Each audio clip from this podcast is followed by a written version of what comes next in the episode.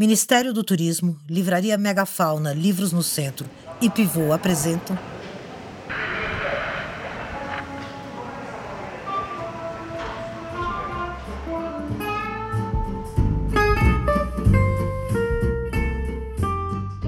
Edifício Copan, a sua residência própria. Parte integrante do grandioso maciço turístico, com a sua imponência e vantagens em plena Avenida Ipiranga. Além de usinas de aço, usinas de petróleo, usinas de eletricidade, o Brasil necessita de uma usina de dólares. E esse é o caminho que a Copan está trilhando. Dois grandes negócios, duas grandes realizações estão representados numa ação da Copan. Um seguro e rendoso empreendimento imobiliário no coração de São Paulo. O Rockefeller Center de São Paulo, com o maior e melhor hotel da América do Sul. Se numa manhã qualquer dos anos cinquenta você parasse para tomar um café e folheasse as páginas de um grande jornal paulista, provavelmente você ia ler anúncios parecidos com um dos que eu li agora. Esses são fragmentos de edições da Folha da Manhã de mil novecentos e cinquenta e dois.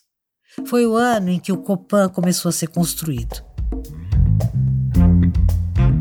A expectativa sobre essa usina de dólares não era baixa. Eu fico pensando quem começou tudo isso, essa empreitada louca. E onde é que foi parar aquele projeto do maior hotel da América do Sul? O que aconteceu no caminho entre o sonho de um maciço turístico no coração de São Paulo e a inauguração de um edifício inacabado e renegado pelo seu criador? Esse é o podcast Copan Edifício em Movimento. A história de um prédio de muitas vidas que se cruzam ou já se cruzaram nesse espaço. Um convite do Pivô e da Livraria Megafauna para você conhecer por dentro esse cartão postal paulistano, marco da arquitetura moderna brasileira.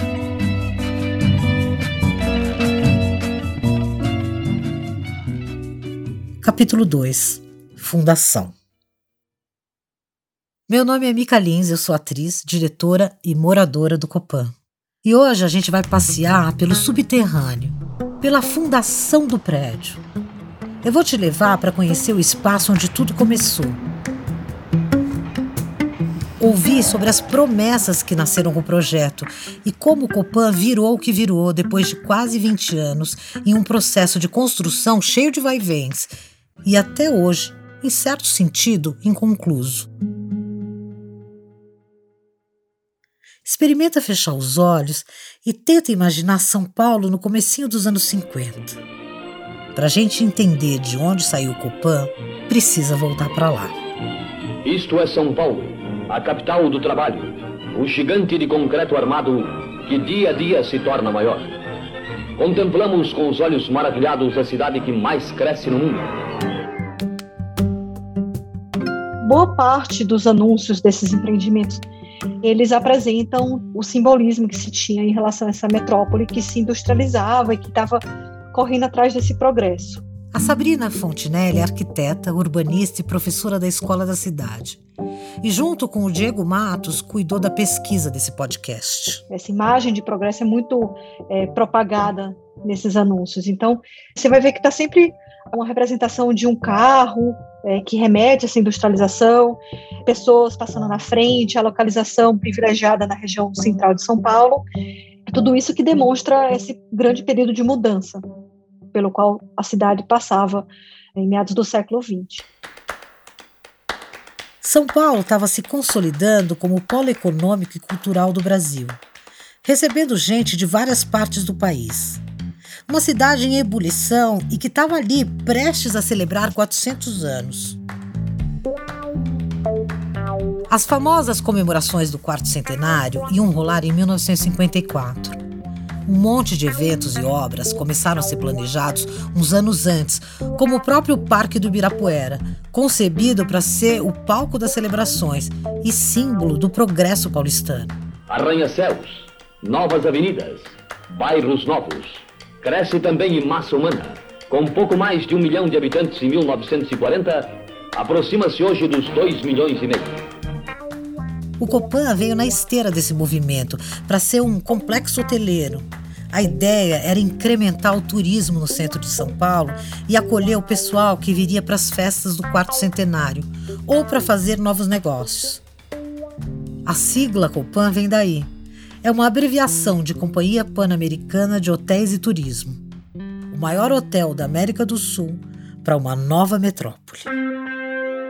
A metrópole é um polo de atração e irradiação urbano que exerce influência sobre outras cidades de uma região, estado ou país. A metrópole concentra grandes populações, além das instituições e dispositivos de controle e poder, o capital gerado pelas riquezas da região, os principais setores produtivos e de serviços. É também um centro de referência cultural. Ao longo do século vinte, São Paulo se consolidou como uma metrópole regional, nacional e global. Esse era o pano de fundo. Agora a gente volta a passear pelo Copan. Eu comecei a investigação desse episódio exatamente onde o prédio começou a sair do papel, no subsolo. É onde hoje está a garagem, com carros e gente circulando. Mas tem um canto pouco visitado ali que é cheio de história. Na garagem, ao lado do refeitório dos funcionários, fica uma pequena oficina, o Q G da manutenção de todo o prédio. É um espaço gradeado, com pé direito baixo e ferramentas de todo tipo, cano, tijolo e areia. Walter, conta uma coisa pra mim. O que, que esse espaço aqui do Copan te traz à memória? O que, o que você lembra daqui? Que eu brincava aqui embaixo na época da construção. Esse é o Walter Fedorenko. Ele é encarregado da manutenção do Copan desde dois mil e um. O Walter conta com uma equipe de dez profissionais, pedreiros, encanadores, marceneiros, serralheiros e pintores. Essa turma mantém o gigante funcionando todo dia. Mas a relação do Walter com esse espaço é muito antiga. Ele frequentava essa parte do edifício desde antes dele existir. O pai dele, o russo Nicolau Fedorenko, foi o mestre de obras do Copan. É, andava de bicicleta aqui embaixo. Conhecia todos os funcionários. E aqui embaixo tinha as bancadas de carpinteiros. O pessoal que trabalhava com a ferragem, né? Fazia toda a montagem de ferragem, que ia sendo usado na, na, nas colunas e tudo. Porque meu pai e minha mãe moravam aqui na obra. Nós morávamos num barracão que tinha próximo ao Bloco A.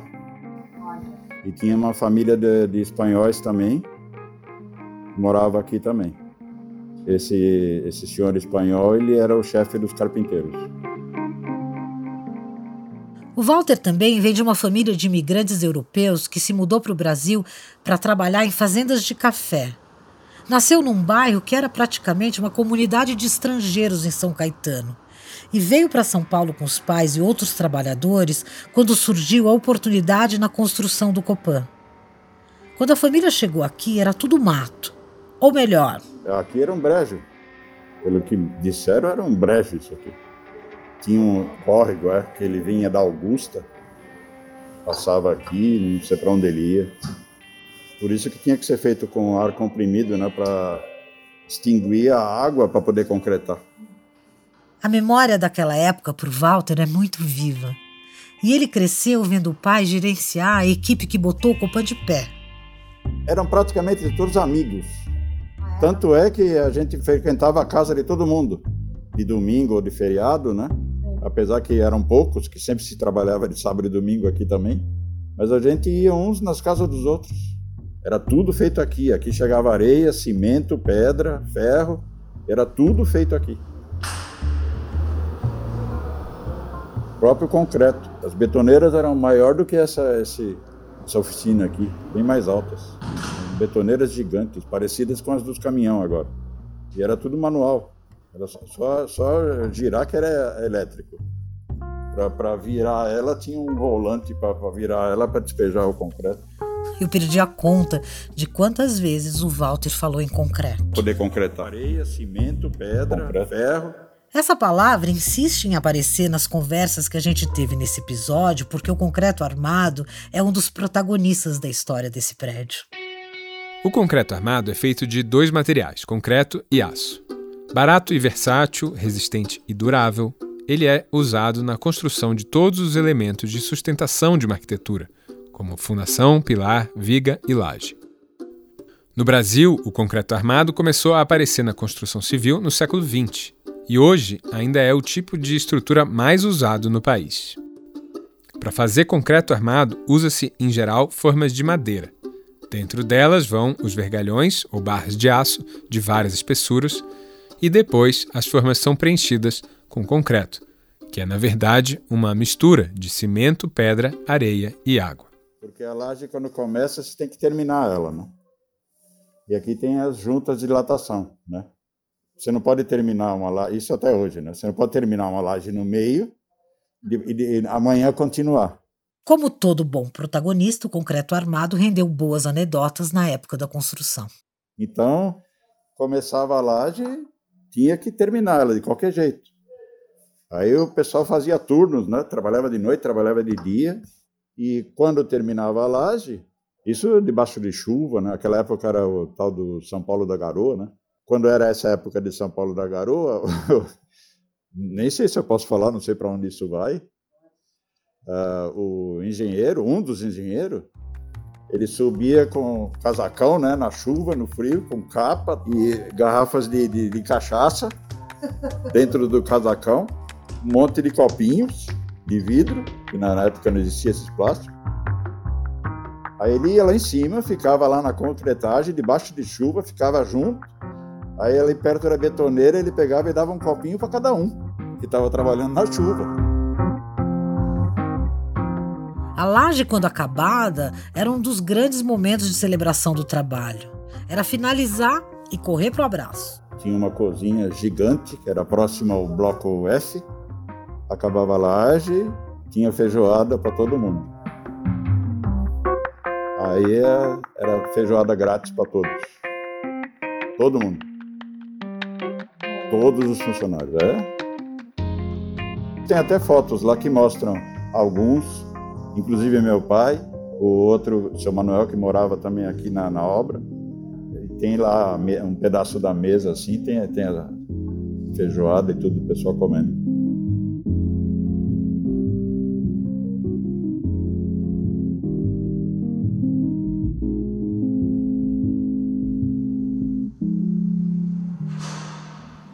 Depois do tempo que passou no barracão de obras, a família do Walter foi transferida para o último andar do prédio, um apartamento no terraço, onde eles moraram por uns oito anos. Oito anos. Ah, lá em cima é uma maravilha. Eu empinava a pipa. Lógico, empinava a pipa. Aí minha mãe chamava para almoçar, né? Eu amarrava ela na grade e ia almoçar. Ela ficava... De lá, o pai dele comprou um apartamento no Bloco F, na época da inauguração do Copan. Fizeram um financiamento irrisório de juros, como ele trabalhou aqui. Pagou o valor mínimo do apartamento.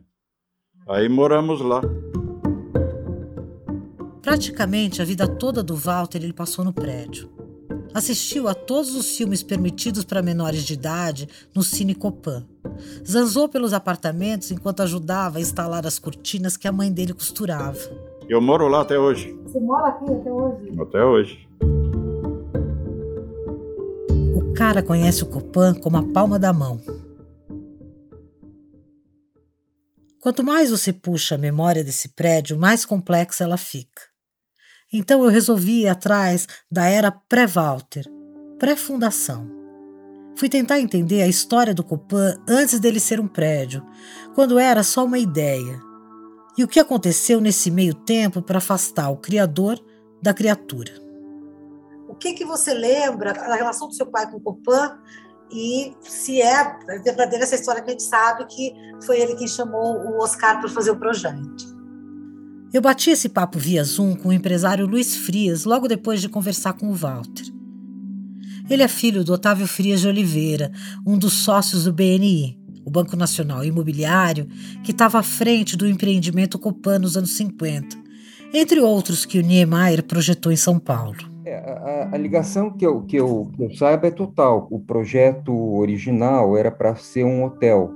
e foi encomendado para um escritório de arquitetura americano. Parece que o projeto ficou muito caro e ficou feio, e daí é, o meu pai resolveu chamar o Oscar Niemeyer para projetar o, o Copan. Ele era já um, um, um arquiteto relativamente conhecido, muito conhecido no Rio, mas ainda meio desconhecido em São Paulo. Naquele começo dos anos cinquenta, seu Frias, como o pai do Luiz era conhecido, encomendou outros prédios para o Niemeyer no centro de São Paulo, como Califórnia, o Montreal, o Eiffel e o Triângulo.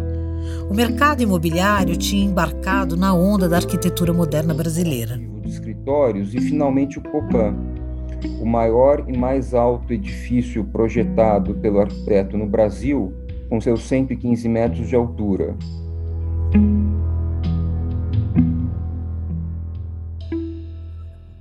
Diz uma coisa, tem uma lenda, tem uma lenda assim, que o Niemeyer ficou enrolando para fazer o projeto, que ele embromava, que teve uma hora que o seu pai perdeu a paciência, trancou ele numa sala e falou assim: Oscar, termina esse projeto, pelo amor de Deus. Você sabe dessa lenda, é verdade? Isso, o que, que você sabe, o que, que você lembra dessa história? Tem, tem várias versões é, dessa lenda, e eu tenho uma versão que eu tenho certeza de que ela é, é verdadeira, porque o meu pai me contou essa história repetidas vezes.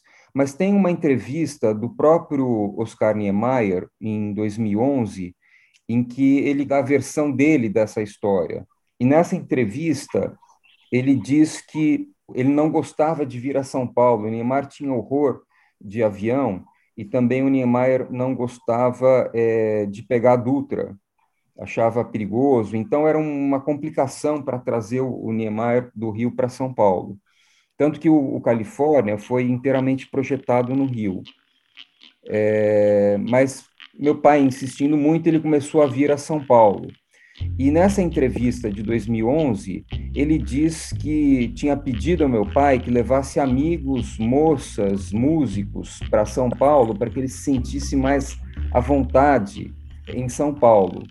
Mas meu pai era muito exigente com os prazos, com as datas, e que ele não conseguia cumprir os, os prazos e datas. E nessa entrevista ele também usa a palavra de que o Frias me trancava. É, até que as coisas ficassem prontas e daí eu podia ir para a festa. Tem um trecho nessa entrevista que ele fala literalmente isso. O Luiz contou que quando o Copan começou, o Niemeyer estava sobrecarregado com uma série de projetos, inclusive Brasília. O Eiffel, o famoso Eiffel, obviamente foi desenhado por ele, mas o projeto executivo, ele fala, ele não tem mais condição de tocar, e daí ele transfere a chefia do escritório dele, Niemeyer, em São Paulo, para o Carlos Lemos. Um jovem arquiteto de São Paulo recém-formado, Carlos Lemos, foi indicado pelo seu Frias para tocar a Usina de Dólares, o maior complexo hoteleiro da América do Sul. Imagina a pressão! E aí o O Niemeyer liga para o Lemos, né? Mas não liga na casa dele, porque ele não tinha telefone ainda, liga na casa dos pais do Lemos, e casualmente, né, o Lemos estava em casa, atende o telefonema, o Niemeyer se apresenta dizendo quem é. Esse é o Fernando Serapião. Ele é crítico de arquitetura e biógrafo do Oscar Niemeyer. Quer dizer, o Lemos já sabia quem era o Niemeyer, lógico, ele diz: aqui é o Oscar, aqui é o Oscar. Negócio, aquele sotaque inconfundível. E o Lemos cai para trás, né? vinte e seis anos de idade, né? Então recebe essa incumbência. No dia seguinte eles se encontram no hotel, Niemeyer passa toda essa bola. Reza a lenda que a equipe do Lemos ficou com Niemeyer e seus colaboradores cariocas por quase setenta e duas horas ininterruptas para terminar o projeto final do empreendimento. A missão era só sair de lá com tudo pronto para mandar para a prefeitura. Essa história ficou conhecida como a virada do Copan. Está registrada em um livro escrito pelo Lemos sobre o prédio.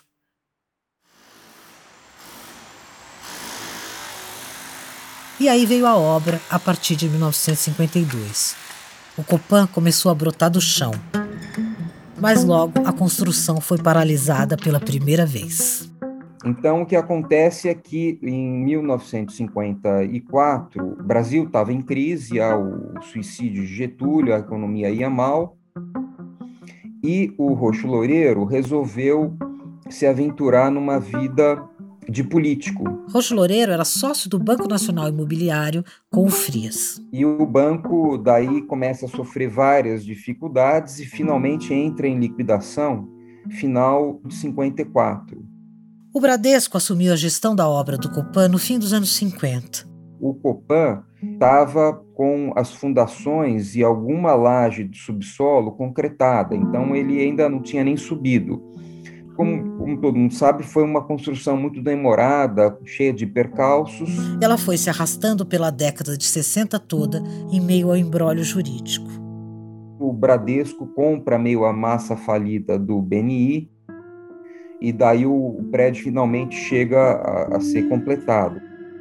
Mas foi um projeto demorado e muito difícil, porque ele acontece exatamente no momento em que o banco entra em liquidação. Em sessenta e dois, os primeiros apartamentos já começaram a ser habitados. Em sessenta e cinco, o comércio começou a funcionar.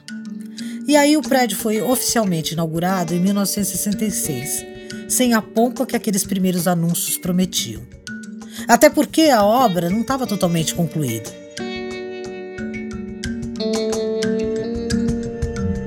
Eu trabalhei dezoito anos aqui, no Copan, desde a planta de prefeitura, cinquenta e dois, até o último habite, que foi em setembro.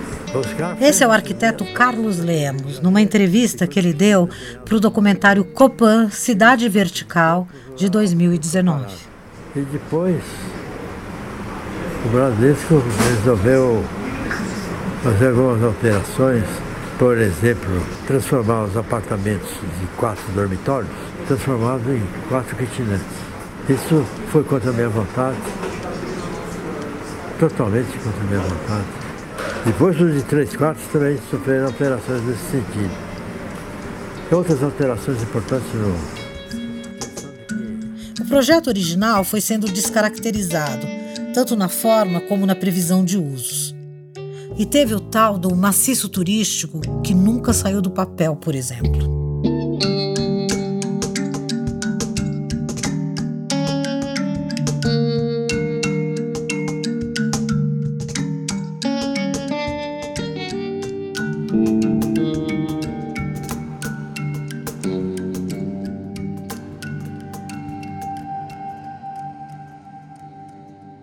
Então a ideia era que fossem duas torres.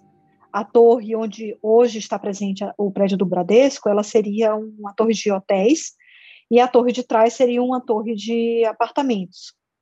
Ligada por elas duas tinha uma grande marquise, que acontecia de maneira muito interessante entre as duas torres e, e com um desenho curvilíneo também muito interessante, onde aconteceria a parte social da torre habitacional. Essa relação... A aproximação a partir da marquise se perde. Além disso, é, a gente pode ver entre as mudanças que acontecem internamente, uma delas é as plantas. Tinha uma quantidade maior de apartamentos de quatro quartos, que durante a obra vão ser transformados em apartamentos menores, de um quarto e kitnet, e elas se dão justamente porque era muito mais rentável é, você vender três, quatro apartamentos menores para esse público de jovens solteiros que estavam chegando na metrópole, iniciando seu, sua carreira, do que necessariamente para grandes famílias. Com o tempo e por motivos ligados às mudanças no projeto, o Niemeyer foi se afastando do Copan. O Niemeyer, a gente tem que também ter em perspectiva que ele foi muito mal acostumado a, a raras obras públicas muito bem executadas, com bem executadas, eu estou querendo dizer, onde a opinião dele era obedecida à risca.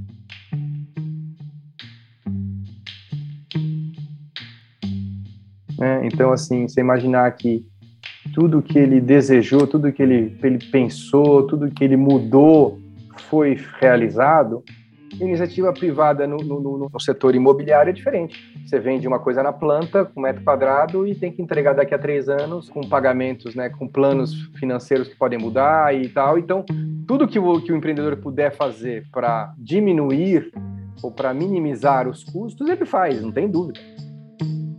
Essa é a lógica. A maioria dos casos acontece isso. E nos casos do Niemeyer, sobretudo em São Paulo, isso aconteceu.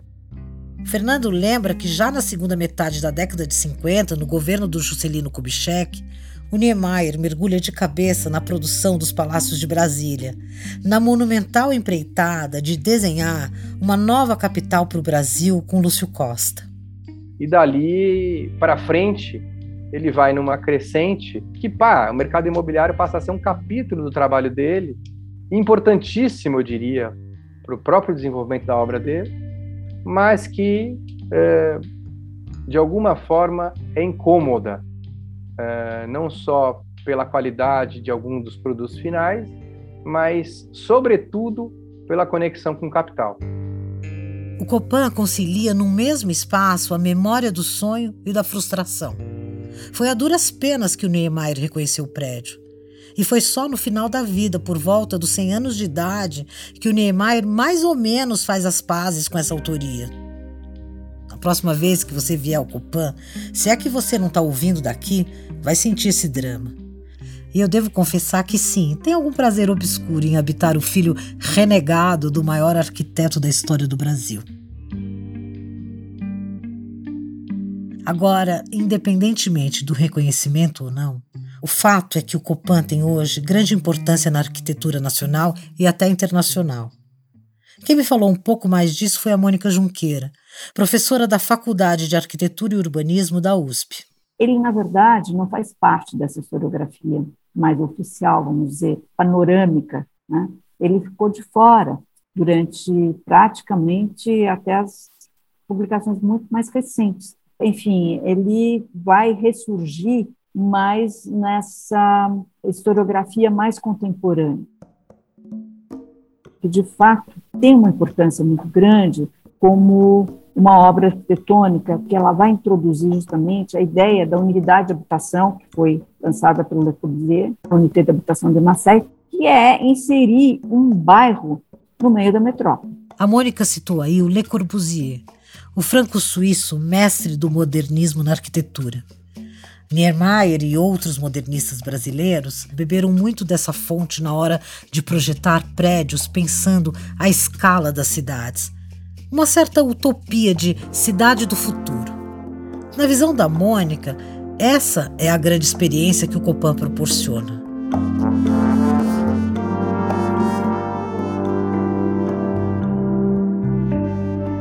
Aqui no centro, quando foi inaugurado, os prédios multifuncionais, cheios de apartamentos diversificados, comércios e escritórios, não eram exatamente novidade. O edifício Ster, que fica aqui perto, foi pioneiro nisso. Mas o Copan foi além, em impacto, em escala, na sua forma. E ele conseguiu resolver, né? Fazer deste... sei lá, um grande elefante no meio da cidade, né? Quer dizer, um grande monumento, né? Uma coisa muito bonita, né? Muito plástica. O movimento que ele coloca, ele, de fato, consegue inserir uma obra daquelas proporções num ambiente construído. Eu acho que isso foi um grande desafio. E ele consegue ser uma obra bonita, bela, mesmo daquele tamanho. Uma área totalmente densa, em transformação, onde o Copan se inseriu. Do ponto de vista formal também, ele é muito bem resolvido nesse sentido, que ele consegue resolver a questão da escala de uma maneira bastante, vamos dizer, inserida, né? Dialogando com o contexto onde ele está. Um diálogo que continua no tempo. O Copan foi inaugurado vinte anos depois de ser projetado e foi se adaptando às novas necessidades dos moradores e da cidade. É uma estrutura que pode perdurar, é uma estrutura que pode continuar atendendo a novos programas. Como essa arquitetura, é, para mim, a prova de uma boa arquitetura é que ele consegue atender, ele ser hoje um, um marco, né? Inclusive para o mercado imobiliário. Então, eu acho isso muito potente, né? Dessa estrutura. No próximo episódio, a gente vai falar mais de quem habita essa estrutura. A gente deixa o subsolo e vai para a galeria, para falar com moradores antigos e novos, trabalhadores e frequentadores das lojas. Como é fazer parte desse fluxo intenso de gente que passa do Copan para o centro da cidade e do centro para o Copan? Como faz para conviver aqui dentro, meu Deus? Como é que se vive sob o mesmo teto de uma estrutura monumental?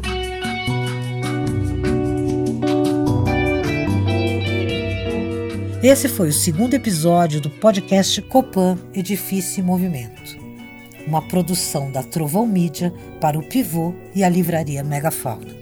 Eu sou a Mica Lins, a criação e direção geral é da Paula Signorelli, pesquisa de Diego Matos e Sabrina Fontenelle, roteiro de Laura Capeluchinic, edição de som, mixagem e música-tema composta por Mari Romano, som direto de Tomás Franco e Thales Manfrinato, identidade visual da Ilane Ramos, divulgação Maíra Pereira, gravado no estúdio Trampolim. Assistência de produção e pesquisa da equipe do Pivô. Muito obrigada a você que nos ouve, muito obrigada a todo mundo que contou suas histórias pra gente. Esse podcast é realizado pelo Ministério do Turismo, Livraria Megafauna, Livros no Centro e Pivô.